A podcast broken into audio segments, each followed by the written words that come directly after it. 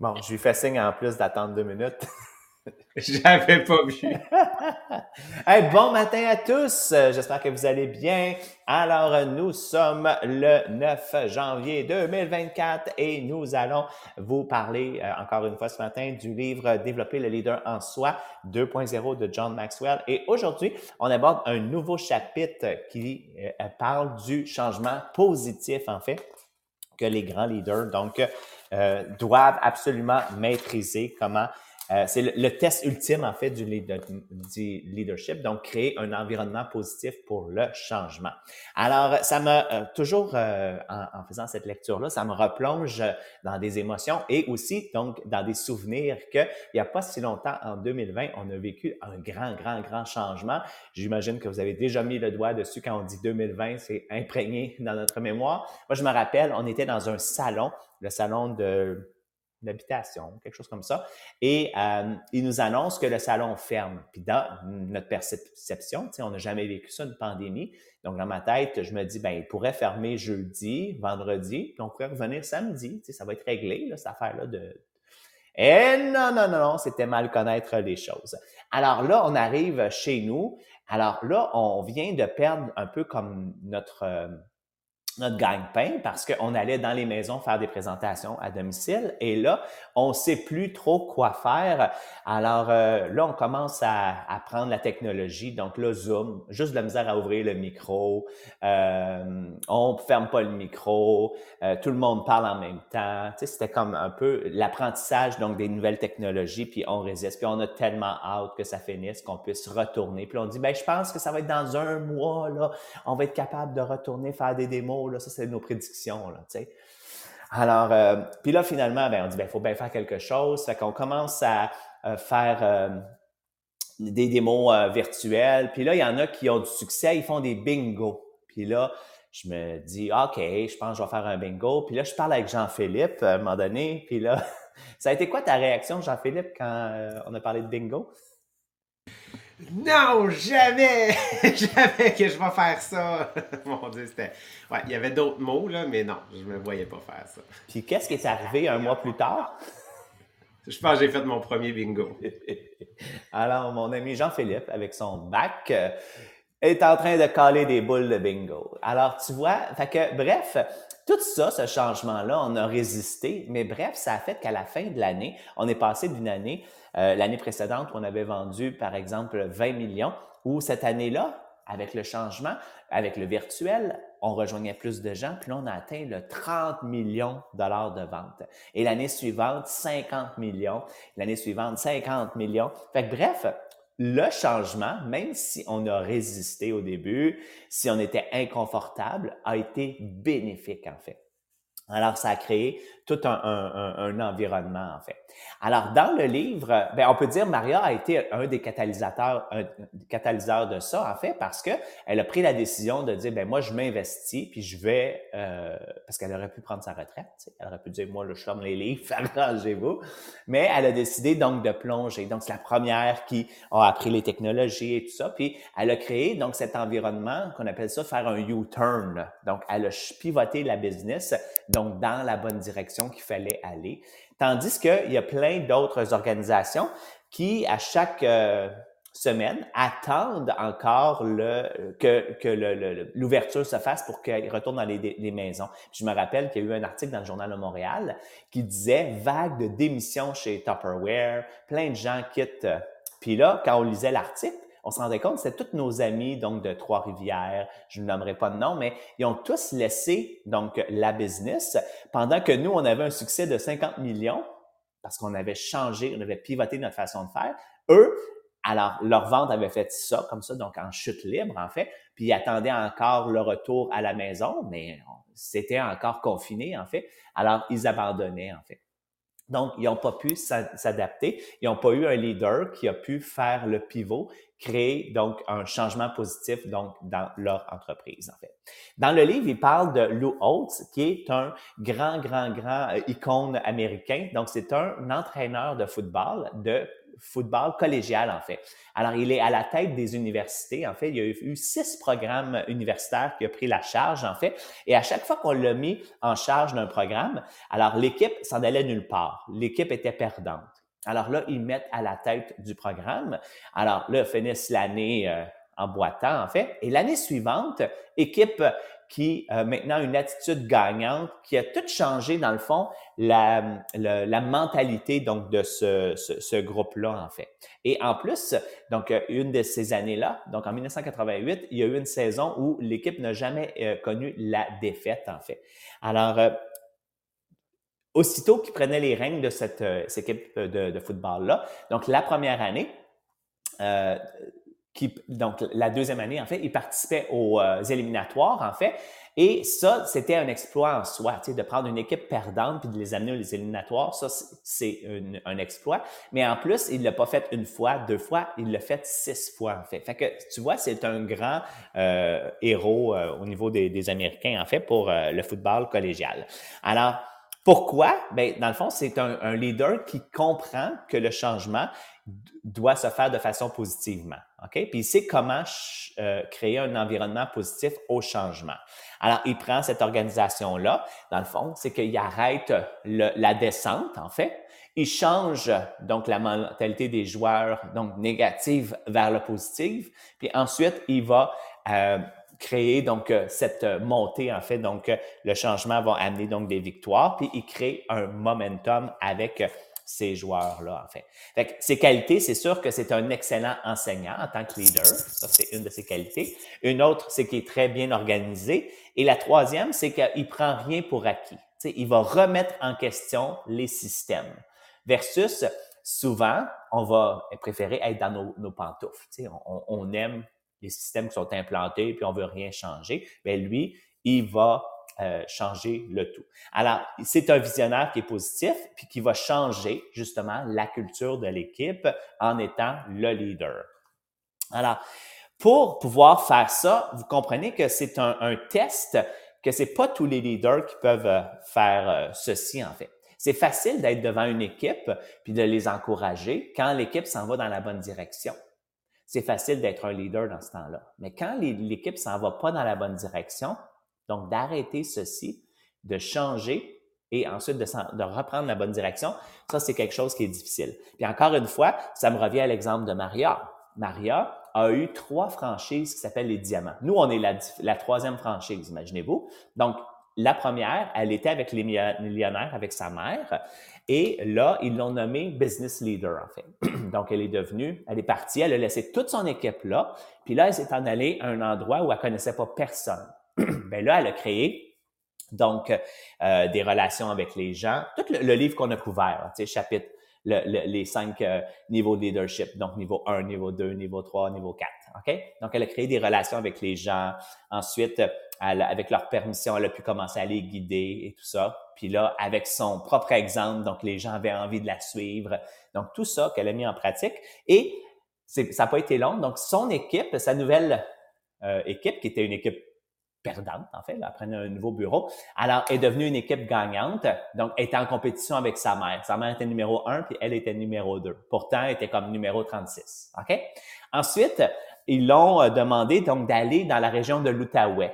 Donc, à Gatineau, ouvrir un bureau. Donc, elle arrive là, puis là, elle regarde les leaders, puis il n'y en a pas un qui veut trop travailler, mais il y a Monique Beauchamp, qui est la mère de Mélanie Beauchamp. Donc, Maria décide de travailler avec elle, donc avec ceux qui veulent travailler. Encore une fois, elle met tout en pratique le leadership et son équipe devient numéro 1.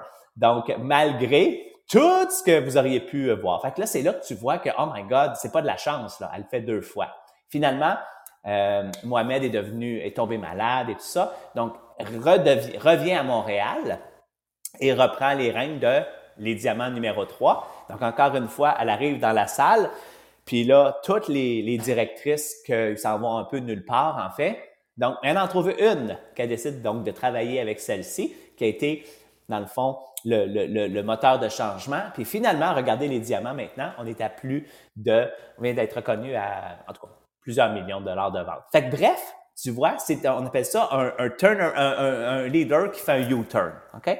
Qui va freiner la chute, qui va changer l'ambiance et qui va maintenant y aller dans la bonne direction vers le sommet. Alors, les gens résistent naturellement au changement, OK?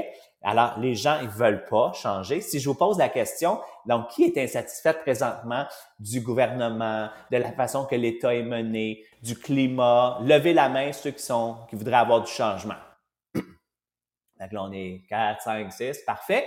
Qui maintenant voudrait changer personnellement sa façon de faire, peut-être la façon qu'on va organiser le travail dans les écoles, dans les hôpitaux? Hey, on vient de le voir, les syndicats, non. On veut plus d'argent, mais on veut pas changer. OK? C'est ça qui arrive, en fait. Bref, il n'y a pas le choix. Le changement est inévitable, puis il faut qu'on puisse faire pour que ça change, en fait. Donc, pourquoi le changement est difficile, en fait? Bien, il y a 4 raisons. C'est ça qu'on va couvrir ce matin. La raison numéro 1, c'est que les gens se sentent mal à l'aise, se sentent gênés dans le changement, en fait. Pour vous le faire vivre, en fait, on va faire une expérience. Prenez vos mains, collez vos paumes ensemble, puis là, vous allez croiser vos doigts. Naturellement, vous allez vous rendre compte que soit le pouce gauche ou le pouce droit est sur le dessus. Donc, moi, c'est le gauche. Ceux que c'est le gauche, levez le... Ouais, OK. Ceux qui sont bizarres, que c'est le droit, levez la main. Ah, c'est bon. Vous avez vu, hein? J'ai mis ça à mon avantage. Alors, Jean-Philippe, toi, c'est le droit. Là, Jean-Philippe, il dit « My God, je vais aller googler ». Fait que dans quelques instants, il va vous donner le résultat, là, qu'est-ce que ça donne. Encore une fois, qui c'est le gauche? OK, qui c'est le droit? Ouais, ça, c'est les autres bizarres, là. Alors, pourquoi? En fait, c'est qu'on fait l'exemple du golf. Vous savez, le golf, c'est un sport qui est très technique. Je ne joue pas au golf, mais j'ai jamais voulu jouer justement parce que c'est quelque chose, il paraît, là, que c'est assez technique, en fait.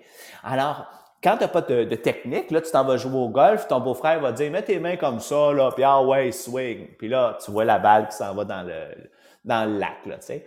Puis là, tu réessayes, puis la balle s'en va dans les arbres. Fait que, tu sais, t'as pas vraiment de technique, tu joues, t'as du plaisir. Puis là, à un moment donné, si t'aimes vraiment ça, tu vas dire, ben, je vais prendre un coach, donc quelqu'un qui va me montrer. Puis là, il va dire, mon Dieu, tiens pas ton bâton comme ça, c'est un désastre. Qu'est-ce que ton beau-frère t'a montré? Ça marche vraiment pas. C'est comme ça. Puis là, pourtant, t'aimes bien mieux la position que ton beau-frère t'a montré parce que c'est avec ça que t'as appris, en fait. Et là, tu vas pratiquer avec la position que ton coach te donne, en fait. Et là, tu n'y arrives pas trop, en fait, mais finalement, avec le temps, tu vas t'améliorer. Mais là, mettons que tu es dans un tournoi, puis là, c'est à ton tour de poter. Naturellement, tu vas revenir à ta position que ton beau-frère t'a montrée parce que c'est là que tu es plus confortable. Tu ne pourras pas prendre la position de technique que ton coach t'a montrée, en fait. Alors, naturellement, les gens reviennent à leurs vieilles chaussures, leurs vieilles sandales, en fait, pour ça. Fait que quand on est sous pression, c'est ce qui va se passer, en fait. Mais avec le temps, donc, le changement va devenir positif. Là, Jean-Philippe, ça a l'air de quoi de croiser d'avoir le pouce gauche sur le dessus versus avoir le pouce droit, là? Y a-tu quelque chose que tu pourrais nous apprendre là-dessus? Oui, ben, on dit, en fait, ceux qui ont le pouce gauche sur le dessus. Donc, c'est des gens, en fait, qui sont très terre à terre, en fait, dans leur approche, qui vont être extrêmement pragmatiques, alors que ceux qui ont le pouce droit, en fait, sur le dessus, c'est des gens, en fait, qui sont davantage proches de leur émotion et que l'émotion, en fait, occupe une place, là, hyper importante pour eux autres. Donc, c'est comme la différence. Fait que, tu sais, c'est un peu genre le left brain puis le right brain dans la partie droite ou gauche du cerveau. Ça revient, en fait, là, un peu. OK. Good. All right. Ben, c'est le fun de l'apprendre, en fait. Bon, on n'est pas bizarre, finalement, là. Ça a rapport à comment on est. OK. Numéro 2, en fait, c'est que les gens, en fait, focus vraiment sur qu'est-ce qu'ils vont perdre dans le changement. Alors, ils vont pas focuser sur qu'est-ce qu'ils vont gagner. Alors, aussitôt qu'on va annoncer, par exemple, un changement de catalogue dans notre entreprise, là, on est tout excité, on commence à tourner les pages. « Oh my God! Il y a ce nouveau produit-là! » Présentement, c'est les nouveaux comptoirs, je sais pas comment les appeler, là, pour le liquide. T'sais, moi, je suis bien excité du retour de ça. Là, tu tournes la page. « Oh my God! Ils ont amené les ultra clear avec le couvercle noir. Super! Ouais, mais sont où les rouges? Moi, je les aimais, les rouges. « Oh mon Dieu, ils ont enlevé les bouteilles versées servées. Je les aimais, ceux-là, c'était mes meilleurs vendeurs. » Bien, dans le fond, c'est que chaque fois qu'on gagne quelque chose, il faut aller laisser aller quelque chose aussi. Donc oui, Tupperware va rajouter des produits, mais à un moment donné, il faut qu'il en enlève également pour que ce soit une balance en fait. Alors là, on va plus focusser sur qu'est-ce qu'on a perdu que ce qu'on gagne en fait. Alors c'est naturel, donc l'humain se sent souvent comme ça. Alors quand on va annoncer un changement par exemple, tout de suite on va avoir peur de perdre nos emplois par exemple. Si on va... annoncer un changement de compensation, qui vont dire, ben on va vous annoncer un changement Tupperware. Tout de suite, on a peur. Oh mon Dieu, ils vont m'enlever mes revenus. Ils vont, mais peut-être qu'ils vont enlever quelque chose, mais qu'ils vont remplacer par autre chose. Donc, c'est ça, dans le fond, la vie. Vous le savez. Donc, si on veut du changement, faut ajouter, faut changer les choses, mais il faut aussi enlever des idées préconçues ou des vieilles façons de faire, en fait. Donc, pour chaque chose que vous gagnez, vous allez perdre quelque chose. Ce serait irréaliste de ne pas donner quelque chose en échange, en fait. Alors, notre cerveau, c'est comme, dans le fond, un garde-robe. Tu sais, on va toujours y accrocher donc des nouvelles choses, des nouvelles connaissances, des nouvelles techniques, des nouvelles technologies qu'on apprend. Mais à un moment donné, le cerveau, ça ne rentre plus, en fait. Alors, à un moment donné, il y a des technologies qui sont rendues désuètes, tu sais, qu'on va enlever, des idées que ça ne fonctionne plus. On va enlever nos façons de faire que ça, c'est plus d'actualité. On va les enlever, en fait. Alors, bref, une fois de temps en temps, il faut faire le ménage, en fait, et enlever donc ces idées préconçues-là. Puis, il parlait, donc, un expert en changement, il parlait que chaque entreprise devrait faire une évaluation de ses produits à tous les 3 ans, puis aussi donc de leur processus et de remettre ça en question à tous les 3 ans. Puis il donnait l'exemple comme Microsoft. Donc, vous savez, on achète un ordinateur, puis après 3 ans, c'est pas mal obsolète parce que là, il y a eu tellement de changements, en fait. Alors, Microsoft, c'est une entreprise qui aurait pu disparaître, en fait, mais elle se remet toujours en question, se renouvelle toujours pour… et là, présentement, ils sont des leaders dans l'intelligence artificielle, en fait. Donc, ils ne sont pas prêts de disparaître parce qu'ils savent s'adapter aux nouvelles tendances. Alors, Jean-Philippe va couvrir avec vous maintenant les points numéro 3 et 4. Yes! Donc, point numéro 3, donc la raison pour laquelle les gens n'aiment pas le changement. Donc, les gens ont peur du ridicule. Alors, naturellement, l'être humain, lorsqu'il commence quelque chose de nouveau, la critique extérieure, le jugement des autres, c'est quelque chose en fait qui est très présent. C'est beaucoup souvent en fait une question de confiance en soi, mais on sait la confiance en soi, c'est quelque chose qui se bâtit avec le temps. Donc en général, les gens vont avoir cette peur-là. Donc il y a des gens qui, oui, naturellement, sont plus embarrassés que les autres. Il y a des gens en fait qui accordent beaucoup plus d'importance à ce que les gens pensent de eux. Donc qu'est-ce qui est extrêmement important, c'est que nous, en tant que leaders, on doit être capable de comprendre cette peur-là. On doit être capable de gérer et de prendre en considération cette peur-là parce que ce n'est pas tout le monde qui a le même niveau de tolérance sur le ridicule.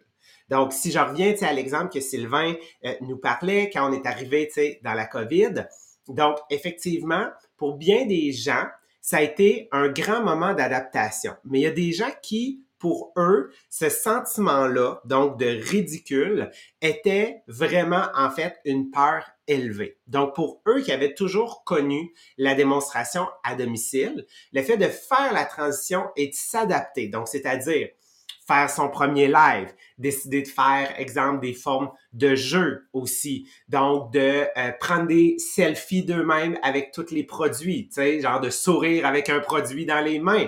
Donc, tout ça a été un processus d'adaptation. Donc, et pour certains, c'était un niveau de ridicule qui avait de la difficulté à accepter. Donc, bien des gens, eux autres, qu'est-ce qu'ils attendaient? C'est qu'ils attendaient de se dire, quand tout va réouvrir, moi, c'est sûr et certain que je retourne faire des démonstrations à domicile. Et comme Sylvain en a parlé, ben ces personnes-là, malheureusement, je veux dire, ont tout simplement, ils se sont noyés, là. Genre, ils pensaient se dire, non, ça va revenir comme avant. Mais finalement, ils ont pas embarqué puis n'ont pas suivi le reste du bateau. Donc, pour eux, ça a été la fin de leur entreprise. Puis des gens, tu sais, qui avaient des résultats incroyables avant. Toutefois, ce que les gens ont oublié, ces personnes-là qui se disaient « Non, moi, je veux revenir à la démonstration à domicile parce que je me sens ridicule à faire donc des selfies puis à faire un live », ce qu'ils ont oublié, c'est que quand ils ont commencé la business et qu'ils ont fait leur première démonstration à domicile, on s'est tous sentis ridicules parce qu'on ne le maîtrisait pas. Donc, ils ont oublié de où est-ce qu'ils ont débuté. Et ils ont manqué cette opportunité-là, cette capacité-là de transférer tout ça à ce nouveau monde-là, en fait, qui était l'adaptation sur les réseaux sociaux. Donc ici, s'il y a une expression qui pourrait résumer ce principe-là, c'est qu'on dit « le naturel revient au galop ».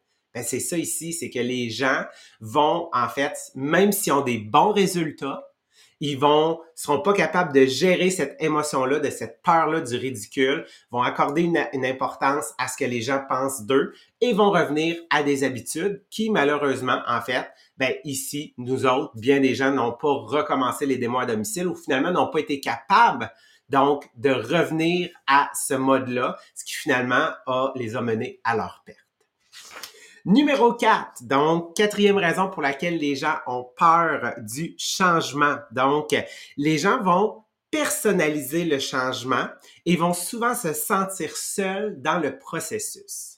Donc, qu'est-ce que ça veut dire? C'est que, exemple, en ce moment, on est dans une période de changement. On est en train d'intégrer et d'adapter le Party Messenger, les différentes formes de Party, alors que ça faisait quelques années qu'on fonctionnait d'une seule et unique manière, principalement en vente live. Donc là, on est en train d'intégrer quelque chose de nouveau. Donc, qu'est-ce qui se passe? C'est même si on est une grande organisation et qu'on a lancé même des défis, il y a beaucoup de gens qui se sentent seuls dans ce processus-là. Donc, qu'est-ce qui va se passer? C'est que les gens vont se sentir pris dans leurs émotions. Ils vont se sentir submergés comme un trop-plein, donc, d'actions, de choses à penser et de choses à faire. Donc, qu'est-ce qui se passe?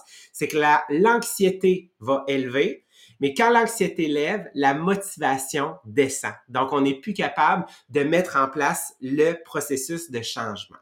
Donc, en tant que leader, c'est important pour nous d'être patient.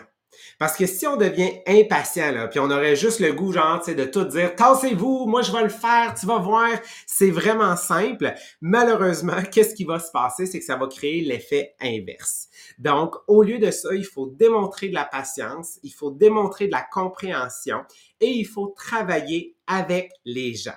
Donc, non seulement ça va les aider, eux, dans leur processus de changement, mais ça va nous aider, nous, en tant que groupe, à avoir une plus grande influence pour amener de plus en plus de gens avec nous dans ce processus de changement-là.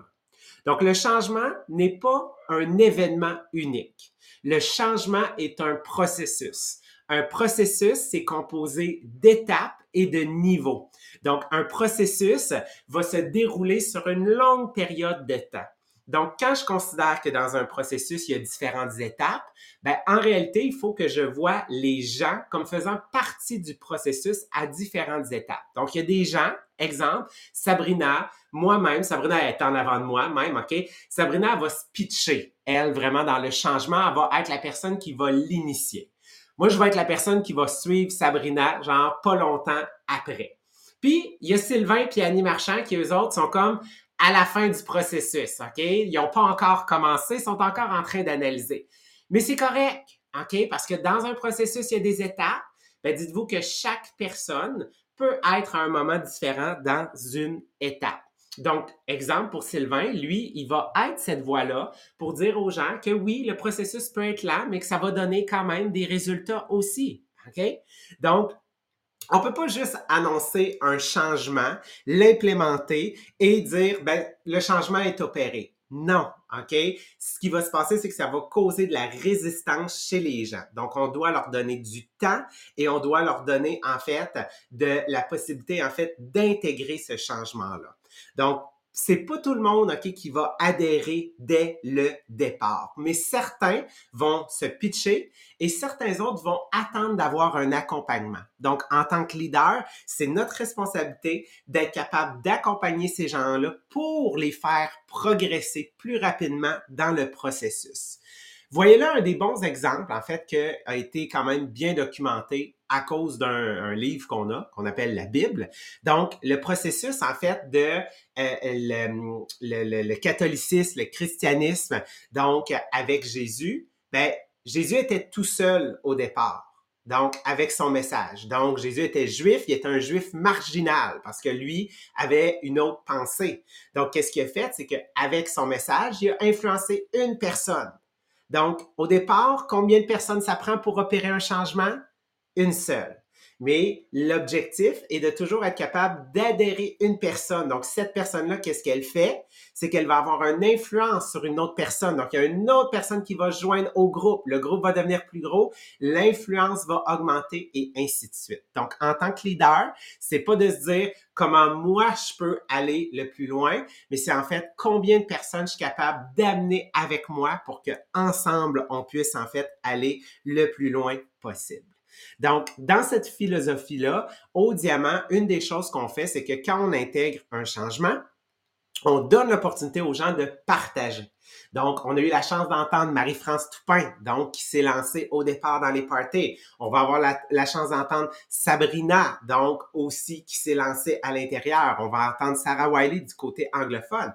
Et un jour, OK, on va entendre Sylvain aussi parler. OK, pas tout de suite. Mais on va l'entendre. Donc, lui va être cet exemple-là pour les personnes qui, des fois, ont de la difficulté à embarquer, en fait, dans un changement. C'est pas qu'ils sont réticents complètement, c'est que leur processus est juste plus lent. Mais c'est pas parce que, des fois, on a ce type de processus-là qu'on peut pas réussir. Au contraire, on peut devenir un exemple pour d'autres personnes. Exactement. Amen. Jean-Philippe, un jour, je vais faire mon témoignage. Ouais. Ça s'en vient, ça s'en vient. All right. Hey, merci tout le monde encore une fois d'avoir été présent, donc en si grand nombre. Et demain, ne manquez pas le livre Hello Fear avec Jean-Philippe, Marie-Pierre et Maria. Donc, pour ma part, je vous retrouve lundi prochain, donc à 8h30. Hey, sur ce, je vous souhaite une bonne semaine à tous et on se revoit très bientôt. Bye tout le monde!